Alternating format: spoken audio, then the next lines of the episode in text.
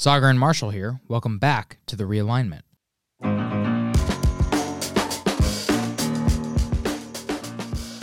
While there's broad agreement that the United States is an incredibly polarized political moment, there's a broad disagreement on where that polarization came from.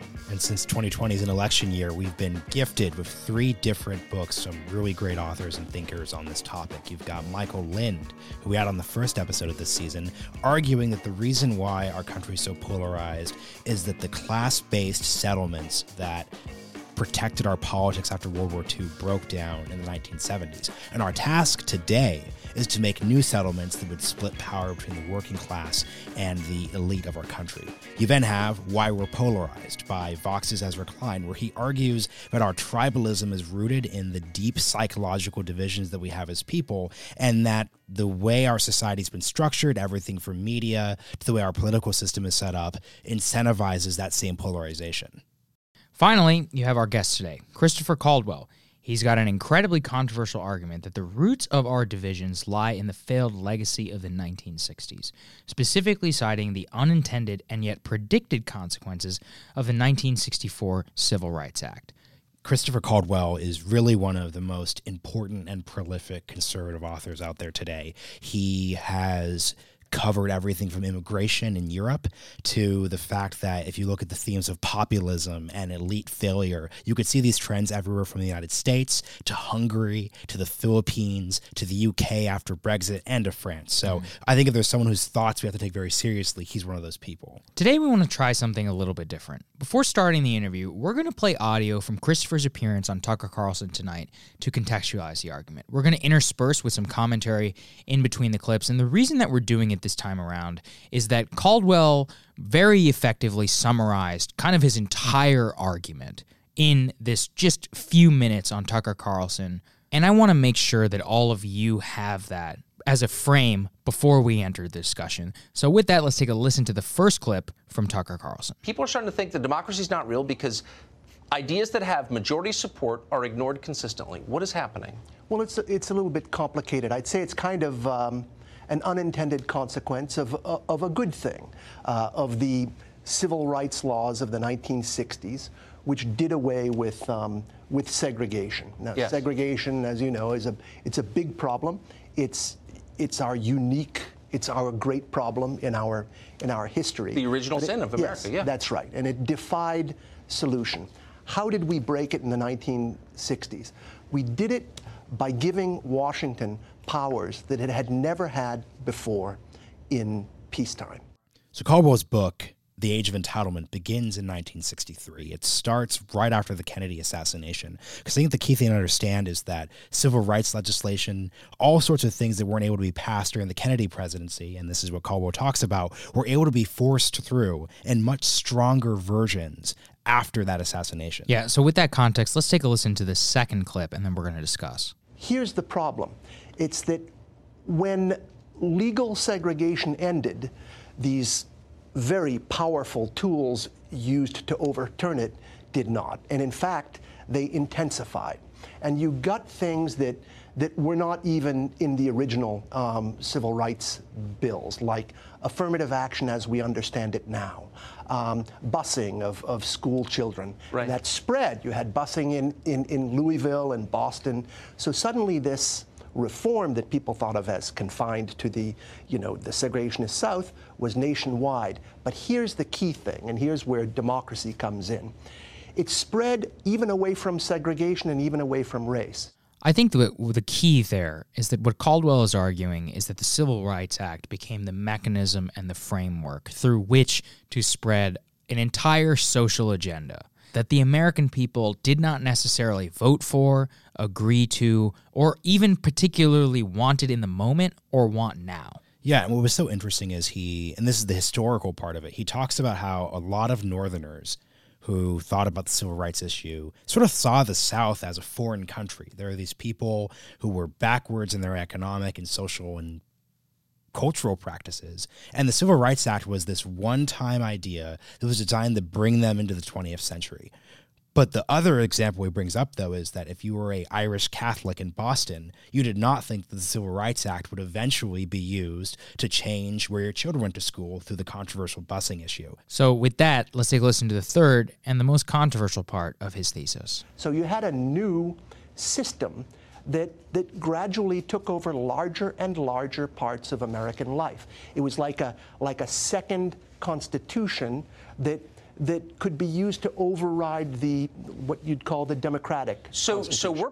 So yeah, as Saagar pointed out, this is the controversial argument that he made. He's explicitly arguing that the judicial, legal, and political framework that came out of the Civil Rights Act, no matter how well intentioned, eventually became an incompatible second constitution that was not responsive to democracy. Then he gets to the final part of his argument as to why we're actually polarized. Let's take a listen. Well, it seems it has a different effect on two halves of the society, and I think it really uh, explains a lot of our polarization. Okay, if you have, I mean, if you're a beneficiary of um, of this new expansion of rights, okay? Let's say you're um, a gay in a couple who can now get married. Right. Well, then this is this is wonderful. And in fact, if you're a, if you're a progressive in general, I mean, this is this is wonderful. The, and, and, and the fact that it's not democratically arrived at may not matter so much. But if you're um, if you're not a beneficiary of this, or if you're conservatively inclined about any of these institutions, it looks less good. So, as he says, the second constitution that came out of the 1964 era is one that he believes advantaged the progressive left and certain parts of the country over others. And if we're looking at why our country is so divided right now, at why nothing can get done in Washington, we could see it's a clear result of these incompatible systems that produce a clear set of winners and a clear set of losers. One quick note we're going to try something a little bit different this time around. We're going to have Marshall and I give our reflections on this episode after our conversation with Christopher Caldwell. I'm glad that you have the full context before we launch into the full episode. So stick around, and with that, let's dive in. Christopher Caldwell, welcome to the realignment. Well, thank you very much. Good to be here. Thanks for joining us, sir. So, one of the themes that we're exploring this year, because it's an election year, is the idea that we're polarized, the idea that American politics and society, across a couple of different metrics, aren't working particularly effectively. Um, and I think one of the reasons we wanted to talk about your book, aside from just like the body of your work, which has dealt with populism and how the broader industrialized world is dealing with a lot of these conflicts, is that your book is making a very direct historical argument for why American society is in the state that it is today. Yeah, so tell us a little bit about first just the general thesis of the age of entitlement. What is it that you see as the co- the central cause of polarization in American society? Well, uh, you know, I should make clear that the book is a the book's a history. Mm-hmm. It's a it's a narrative of um, of what's happened in the country, roughly between the assassination of John F. Kennedy and the election of Donald Trump. Um, so it's not a um, it's not a uh, it's not a, a, particularly schematic book, but and, and I trace a lot of um, I trace a lot of strands from 1963 to the present. Some of them involving sex, some of them involving the economy. the strand that has got the most attention and has probably been the most controversial in, in discussions of this book is uh, concerns the development of the Civil Rights Act over time mm. as a model for uh, other as a model for other types of of claims to rights, and this is sometimes called the the rights revolution. Um, although increasingly it is described as a side of civil rights. So, for instance, you know Joe Biden yesterday described, you know, transgender uh, uh, rights as the civil rights mm-hmm. of our time.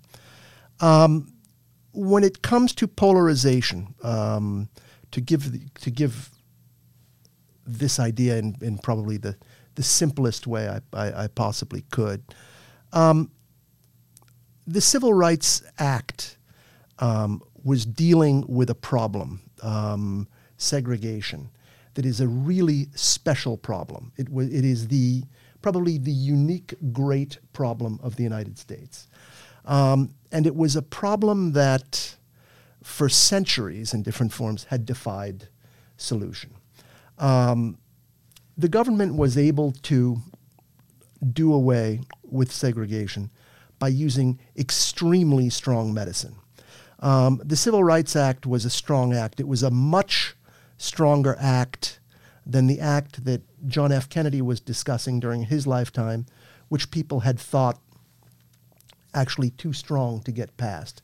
Um, Lyndon Johnson was able to get it passed through his his political skill, but it had a lot of new um, government offices and instances in it. Uh, it had a, an expanded role for you know um, civil rights agencies. It had uh, it had the EEOC.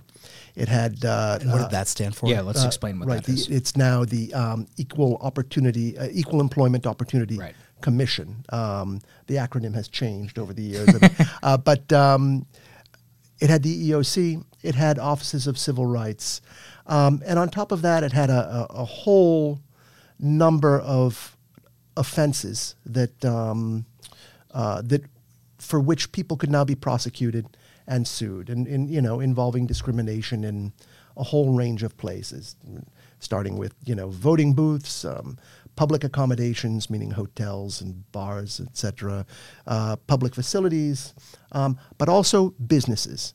And here, uh, this was very innovative. The the Civil Rights Act took took aim at private association. And so it, it, it showed itself willing to tack against, um, um, and some might even say repeal, the prevailing understanding of the First Amendment as protecting not just freedom of assembly, but freedom of association. Okay? Um, and it worked. Okay, so so this was very effective in in undoing segregation. One thing that seems quite clear is that Americans did not expect this toolkit to be used for things other than fighting segregation. Um, and over the years, it was. It came to be used for. Um, it came to be used for adjudicating immigrants' rights, women's rights, children's rights, gay rights, transgender rights. Um, and this was an this as more and more of the country's political life moved from let's say the the the old democratic republican area of politics that you voted on and into this new area where um, which was decided by let's say judges and and regulators Like bus. I think a good issue that would be busing. you could, we could talk about busing. You could talk about affirmative action. You know, um, the the country changed. I mean, and and and so you you had so things were not just people were not just changing their minds about about things, and it's not actually even clear how much people were changing their minds about things. It's just that authority was moving from one government system to another government system, and these two government systems over time developed each their own logic, and I would say they became like two constitutions. Right. Let's we, we want to spend some time there, which is like how did it create a rival constitutional understanding exactly? This is something you get in, in the book a lot, which is that there's a lot of judicial elites and, and others who don't really buy into the founding story of America, but very much do buy into what you call a civil rights constitutional framework. What does that mean exactly? Let's let's lay out what exactly that understanding of America and its history through that lens looks like. Well, that's a that's a that's a sort of a, a cultural question that people will everyone will have a different answer to that. Hmm. I'm I think that I'm I'm you know you, you, I mean we all have this you know our own uh, ideas about the you know the history of the idea of freedom in the mm-hmm. world. Um, I don't really go into that in the book. I go much more into structures, and yeah. So, so, so, so a follow up then. Something that sort of critics of the book of reference is the idea that the notion, the notion of what America is and what it represents has changed multiple times. So yes, you had the Constitution of the 18th century, but you had Andrew Jackson. His presidency was sort of changed the notion of who could participate in the democratic process. You obviously had Abraham Lincoln, the Civil Rights Act, Civil War, Civil, right. yeah, Civil War, and all that sort of stuff. and the 14th and 15th. you, you, you had the you had the progressive era, women are getting the right to vote, but then also corporations, sort of antitrust stuff, and then you had the New Deal. So, what was it unique about this sort of reconsideration that made the Civil Rights Act era different? Uh, you know, you, you're just speaking about changing the notion of what the country was about. I think that this, um, what changed in the 1960s is it changed the means through which power was exercised.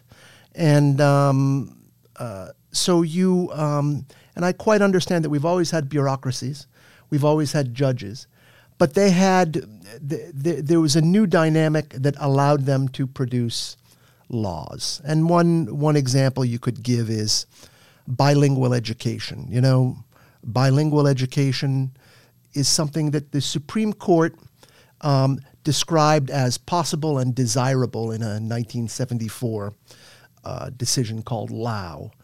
But then it was offices of civil rights at what was then the Department of Health, Education, and Welfare, I think, that wrote the guidelines for it and and imposed them on all schools in the country, um, uh, all schools that had a certain number of, of, of people speaking foreign languages.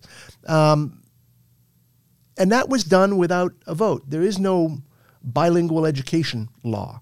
Um, you could say that um, Roe v. Wade is a, is, a, is a similar example of, a, of something that took on the force of law without having ever been enacted as law.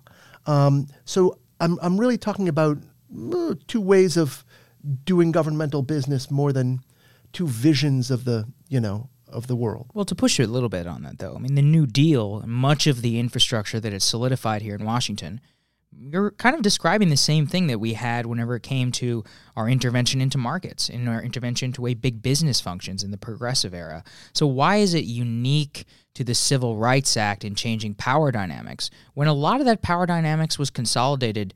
In the New Deal, whenever it came to the way the American economy functions. And to interject real Yeah. quick, and this is just sort of we're Yeah. Mm-hmm. conversating here, but uh, I think in my reading of the book, this has to do with legal precedent. Right. Correct. So the issue here is that the, the legal precedent that comes from the legislation here is that what distinguishes it between what happened before?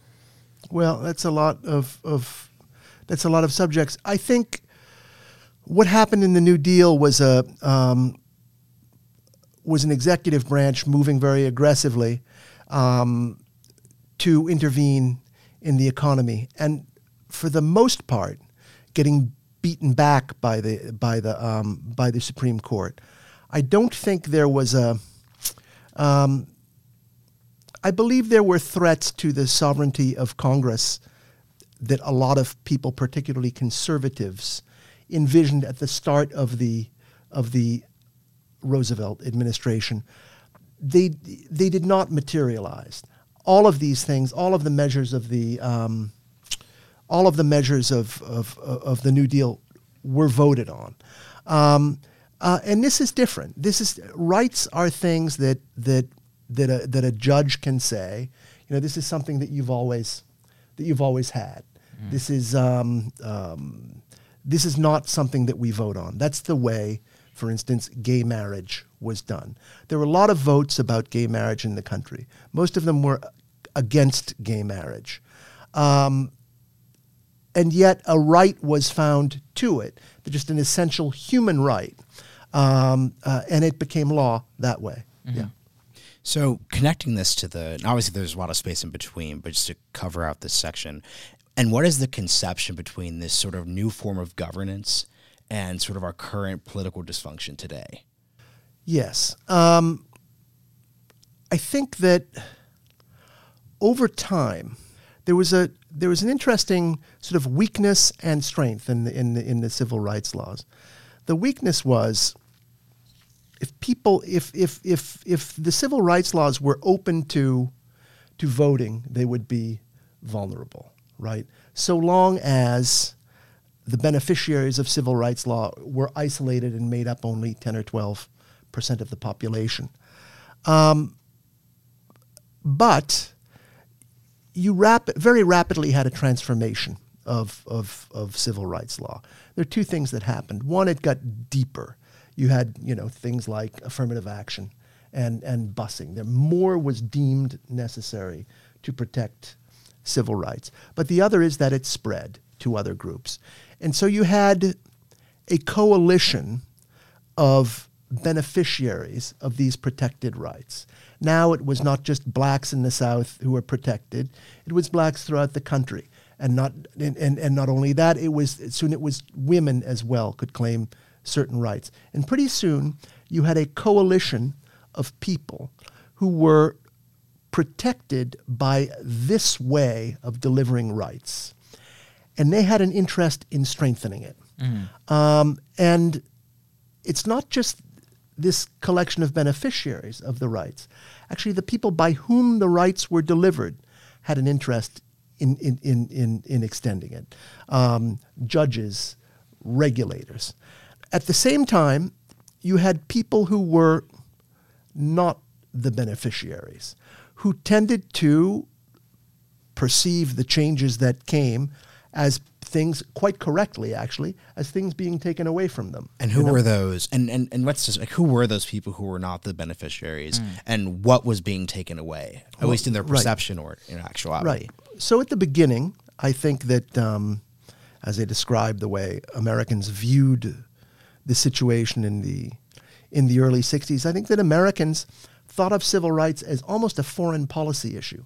It had to do with the South. It was the stuff they were watching on TV in the South, and there was a cast of villains mm-hmm. who were obviously in need of correction in the mind of the of, of the country, but they were rather small then came a next the next period when it was clear that that that when we talked about civil rights, we were talking about a nationwide program, right?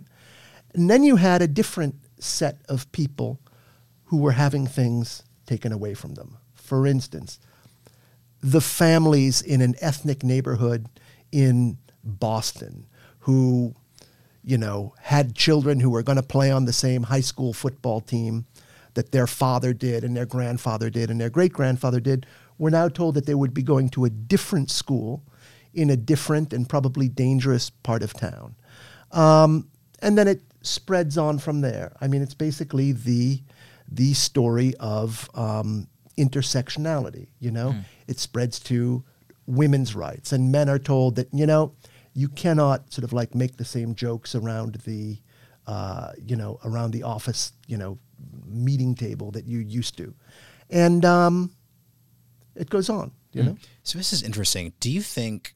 So speaking of the interna- intersectionality idea, I feel as if what we're really talking about there, and this is what Michael Lind discusses in his book, is the idea that elites, particularly college-educated elites, gained more power culturally, economically, but politically, and were able to sort of input their like social um, rules and expectations into society. And you see this in other societies too. So if this is purely explained, not, I'm not saying you're saying this is only because of the Civil Rights Act, but why do these same trends happen in other industrialized countries as well too? I'd say other industrialized countries go like whether France or Germany, they also go through women entering the workplace. They also go through men having to reconcile themselves to changing relationships to the family. You have secularization. Why is this happening globally? Okay. Mm-hmm. Well, this is a now we've got another whole set of things on the table. I'm not really talking about social change here. I'm talking about the set of laws through which the social change is delivered. Mm-hmm. So I just mentioned Roe v. Wade. You know, in all of the in all European countries, you had abortion laws. You know, abortion was liberalized, with a couple of exceptions. Ireland, Malta. Um, you had abortion laws liber- liberalized around the same time, but they were liberalized by law. I mean, Parliament debated them. The laws were passed. Their head of government sort of like signed them into law, and they became and they became law. Um, here it was done in in a judicial way. I do believe that in um, in these European countries, there was a lot of um, imitation of the um, of the American civil rights model. Um, there was a lot of, particularly with things like affirmative action and that sort of thing. But you're right. this is not the only uh, strain that's running through these decades. There are other things contributing um, to social change. I think that we've just dealt with the civil rights one because that's it is central to my book, um, but it's it's also the most controversial um, thing perhaps that I've said. Yeah, So so you have when you talk about you know elites, yeah, y- you know there's a the role of Vietnam in our own in our own um, sort of social evolution in the sev- 60s and 70s is very strange. You know, a, a strange thing about Vietnam is that our army was mustered uh, according to kind of very antiquated rules. And one of the key things about the rules under which it was mustered is that, that there was a, you know, that there was a draft exemption for um, college students, Right. which made a, a great deal of sense in um, in World War One when you know brain power or let's say trained brain power was a very rare thing. When you had maybe one out of thirty men um, was in higher education, but by the time you get to the end of the 1960s, um, it was closer to one in two men um, were in the university, and, and so it you had a situation where you know if you were in a in, in a university you were all set. You got to you had a very good life ahead of you. And if you weren't you were going to vietnam. Uh, and i think that the thing that was most complicating um, in that is that we lost the war. And because we lost the war i think that those who did not go didn't face any of the questions that people who don't go to to wars you you know face in, in, in most societies. So it almost looked as if those you know those who had not gone had not gone because they were more virtuous, and those who had not gone was also another way of saying the elites. So you had a sort of a, a melding of um, elite status and I told you so virtue at the end of, of Vietnam. So let's go to polarization. So take us sort of to the present day. So I think a lot of the way that these sort of and obviously this book ends in 2015, so you're not you're not pretending to engage in the debates over what's happening after 2016. But every book is going to be seen through the lens of Trump because he's the president. He's sort of obviously the figure that sort of blots out the sun here. Those debates come down to race and class, depending on what your perspective is. If, if there's sort of two stories that are being told here, um, if I'd say that the the sort of race based story here is for 50 years since the passage of the Civil Rights Act, America put itself back on the right trajectory, and there's a whole class of people who are aggrieved, embittered, etc. Pick your sort of like word for that. Um, and then the class based argument is obviously that well, actually, um, during that same period, in ways related both to governance but also related to economics and culture um, there actually were groups that were mostly organized by class that were sort of pushed down. How, do you have any thoughts on that sort of dynamic at all? Well, yes, that's so. I, I would say that that that my book takes a slightly different view that, in a way, maybe reconciles those two things a little bit. I, I I would say that there, you know, I talk about two constitutions, um, and the one is, um, you know, primarily judicial, uh, bureaucratic, aimed at delivering rights, and the other is, you know, the vast and usual, usually silent majority sort of having its way, as we do in, in a perhaps, as we had in a perhaps m- somewhat mythologized, but certainly also somewhat true picture of America in the 60s and, and before. And that you've had the, the shift of power from the latter constitution to the former constitution. That is from, you know, from mm-hmm. the, the, the, the, let's just say the balance of powers constitution to the, to the rights-based judicial constitution has favored certain people greatly and left others out in the cold. And I think that increasingly you have the parties divided. The Democrats, you know, it's very hard to say you know, who's the party of the upper class and who's the party of the of the you know of the working class now? It certainly looks like the Democrats are um, the party of the commanding heights of the economy, and the, if there is such a thing as an oligarchy or a plutocracy, it would seem to be the Democratic Party that represents it. At the same time, the Democratic Party is is sort of like m- making much more explicit demands for for working people, and if you looked at per capita income, it might still be true that Republicans were higher than uh, Democrats. I don't. I have not seen that that number, but I think a good way to to divide the parties, a, a more reliable way of dividing the parties, would be to say, you know, Democrats are the party of the of the new Constitution. Republicans are the party of the old Constitution, of the pre 1964 Constitution. And, and a couple of things come from that, okay? One is, if you want to be really crude, um, you could say that, that, you know, Democrats look like the party of winners, and Republicans look like the party of losers. Um, I think that Ron Brownstein has tried to say that in his own way when he talks about a, you know, a coalition um, of the ascendant. But the other thing is, if you do look at it this way, you can see why Democrats believe that the only thing, motiv- that the real thing motivating the uprising against their power structure is race. Um, I don't believe that myself, but it it is related to race at one remove. Mm. So I, I, that's where I want to spend some time because I think the biggest problem I have with an analysis like this is that it almost buys into a leftist framework that the only reason that we have Trump is because of racial or cultural resentment. When you know we've spoken with Michael Lind on the first episode of this podcast, mm-hmm. he points out that communities most affected by Chinese trade policy were most more likely to back Donald Trump and to Bernie Sanders. So this isn't necessarily culture. This is has to do with trade and it specifically has to do with discrete economic choices made throughout the late 1980s all the way up until I guess permanent normal relations and Chinese entry into the WTO. So what's your response to that?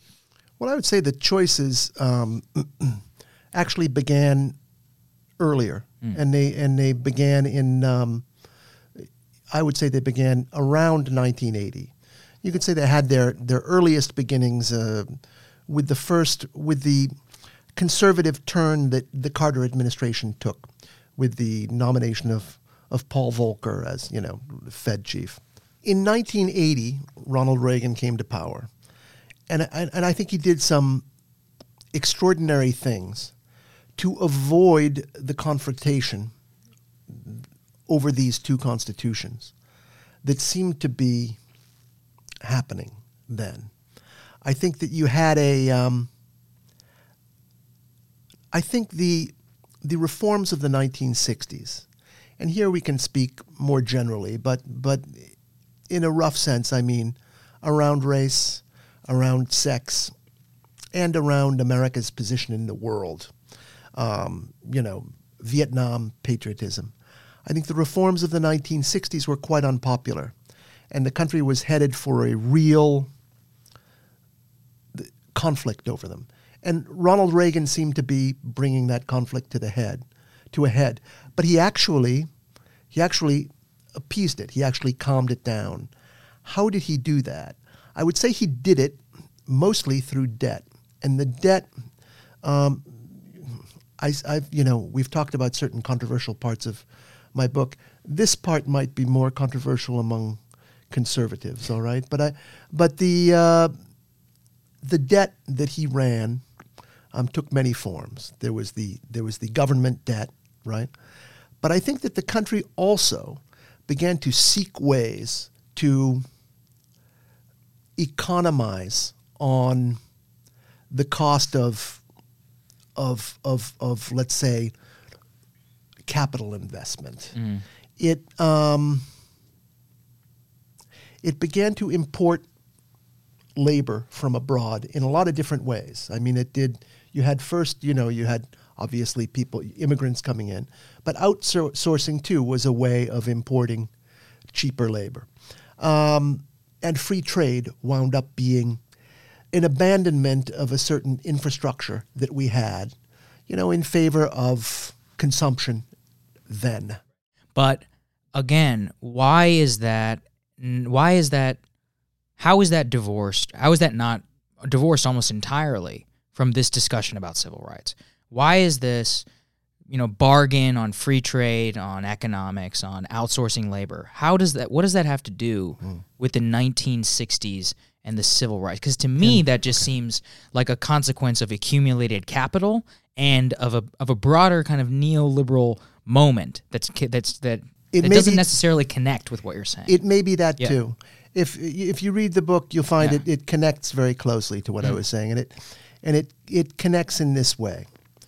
You had, as very often often happens in in politics, you had popular acceptance of a narrowly focused program in in 1964 to end segregation. It gradually spread to embrace a whole bunch of far flung and very different programs. As it did, well, let's just say at the beginning, it wound up being way more expensive than anyone bargained for. I mean, the, the combination of the Great Society, which we can debate it, but it, it seems to me that the, the purpose of the Great Society was to lay down the material bases for the new type of country you're going to have after after desegregation. Um, the, the the combined impact of um, the Great Society and, and, and Vietnam was was a change in the in the in the scale of, of, of government that was not ratified. That had not been ratified in the same way that the Civil Rights Act had. And so you had this really leviathan government proceeding forward without a lot of popular um, without a lot of popular support. So people, you know, there was a large enough constituency by now for this new constitution that people weren't willing to do without it. But it was expensive enough that people weren't willing to pay for it. And that is and that looked like that tension mm. looked like it was going to bring the country down in the mid to late 1970s. That is what Reagan discovered the solution for, Got and it. it. turns out to have been a temporary solution. So here's the question. So then I think yeah. this will tie this all together. Then, what was the alternative choice that Reagan had? If we're talking about choice here, if, if, if, if you're saying the choice that he made was debt, whether government or private, what was the alternate choice that was in front of him. Yeah. And a choice that I would assume we also have today to some degree as well too. I you know, I I I, I with all due respect, I just don't think of things that way. I don't I don't I don't um I, I'm just sort of trying to lay out and figure out what problems confronted him and, and what he actually did and what it actually meant. I have okay. not I, I, I have to say I didn't really spend a lot of time gaming out, you know, alternative routes out of that. It's not a it's not a policy book. It's a uh, it's it's it's it's more of a history. And I, I think one of the maybe one of the things that's frustrating in a conversation like this is what do we do about it? You've outlined a polarized America. You've traced it back to this, you know, kind of almost extra extra democratic judicial framework.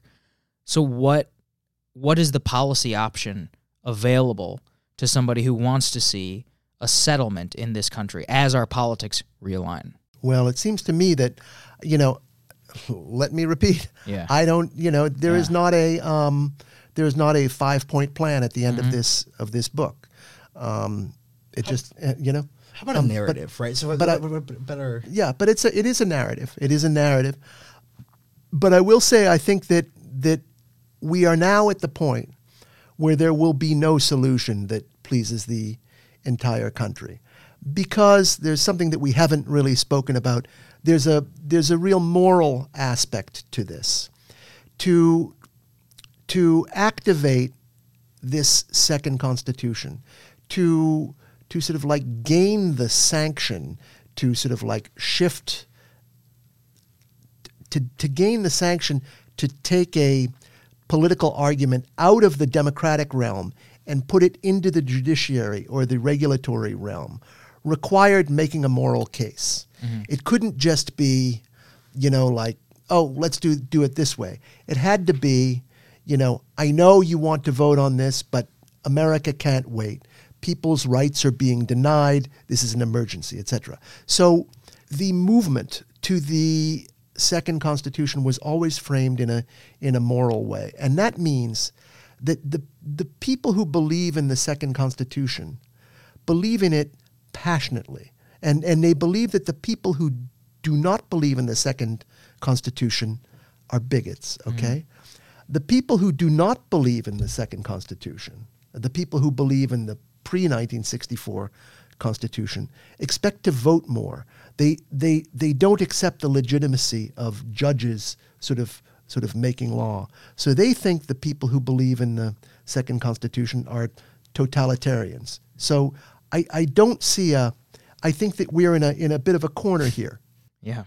So before we finish up, something that we've both admired about you is your broader work on the world stage, just in terms of that's everything from the Philippines to France.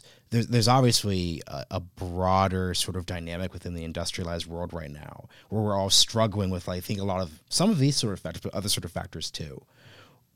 Did this book inform the way writing this project? Did that inform the way you write about France or you think about the Philippines or those sort of places?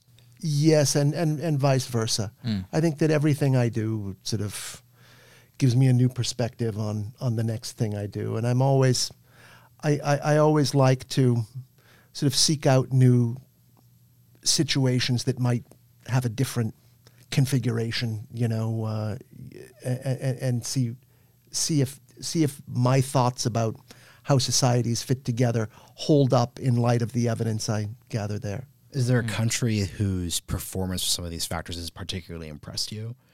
Um, If we're left in a deadlock Oh, here, oh, is there oh, there oh. somewhere? that, that's done a really good job. Yeah, Um, well, really good job of what I guess of sort of like, of sort of you know reconciling the the increased interest in in giving in in securing people's rights with a traditional um, sort of like democratic um, Yeah. sort of like structure. I don't know. I, Yeah. I don't think that I don't think there are countries that have done much better than than we have. on that optimistic note. I think that no, in all fair, but no, but in, in, in, all, in all fairness, like it's like you said, this is this is a history. This is this is the narrative. This isn't a book of policy, and I think that ultimately, I think it's important that we get narratives out there that tell alternate stories than what we may have been received or can have can stomach, and that's that's very helpful. It's been thought provoking. I can tell you that. Thank you very much. So, thank you so much for joining us, sir. Really appreciate it. Well, thank you both. Thank you. Hey guys, glad you made it this far. We're going to take a second to dive in like we promised and sort of see how we thought the episode went and then also talk about his theories and how that could help us think about the world. Yeah, so broadly, I mean, Marshall, I think both you and I do agree with some of the backlash that he describes. I mean, he's, he is writing in some senses a, a history, which is he, what he tries to cling to throughout the episode. And he does accurately describe there was a backlash to the Civil Rights Act in the immediate, you know, 1970s period. Yeah, and an example he talks about is the idea that after the Civil Rights Act passed, there were riots in LA, there were riots across the country, there were obviously riots in 1968, and a lot of northerners, and he writes about this, didn't understand why those riots were happening. They thought, wait a second, we gave black people in the South rights. Why are they still unhappy? And what Caldwell describes is this idea that for many people, especially across the country, it wasn't just about equal citizenship. It was about equity in housing. It was about equity in poverty. And this this was just a good part of the book. I, it was a good part of the book, and and that, I think that was necessary because I don't want to discount everything he's saying before I give everybody my opinion, which is I fundamentally disagree with the man. I think that Caldwell very much offered a subpar thesis as to our polarization, and I think everybody could could see this during that episode when I asked him about economics, and he really tried to tie the neoliberal choices on discrete policy choices of trade policy with China and with Mexico to the Reagan Revolution as trying to appease some part of the population over civil rights. In my view, that is just a complete misreading of the history there, Marshall. And what's sort of funny there is that I think you'll agree with this. I think the more important dates are in the 1990s, right? So look at Ross Perot's candidacy against George H.W. Bush, along with Bill Clinton. Ross Perot wasn't talking about bringing us back to a pre constitutional order. He was talking about how trade deals, immigration policies, and sort of decisions of the 1980s were the problem for politics. That's that's exactly right. And again, I actually think the current moment is not have its roots in the Civil Rights Act. I think the current moment has its roots both in the Reagan Revolution in terms of ideology, but in terms of discrete practice of the, the rise of the Democratic Leadership Council of the Democratic Party and a general consensus on trade issues and on immigration issues between the right and the left that solidified in the 1990s. Yeah, and as we mentioned at the top of the episode, if you really want to listen to this episode the right way, I would go back and listen to our season two premiere with Michael Lind and JD Vance because ultimately I think that Lind's idea of thinking about society in terms of power, in terms of if you're a working class person, you don't have the ability to influence our politics, our culture, our economics the same way, is just a better starting point for thinking about the world. I couldn't agree more. It's it's about increasing the power of the working class citizen and coming to some sort of settlement between the left and the right culturally. I don't think that Caldwell offers us a way forward, and personally I'm much more comfortable with the idea that there is something to be done rather than the doom and gloom. You know, regardless of whether or not you agree or disagree with Christopher in this episode, I actually wanted to thank him for coming on, especially because what we sought to do with this podcast is build a space where these really controversial but important arguments can be had.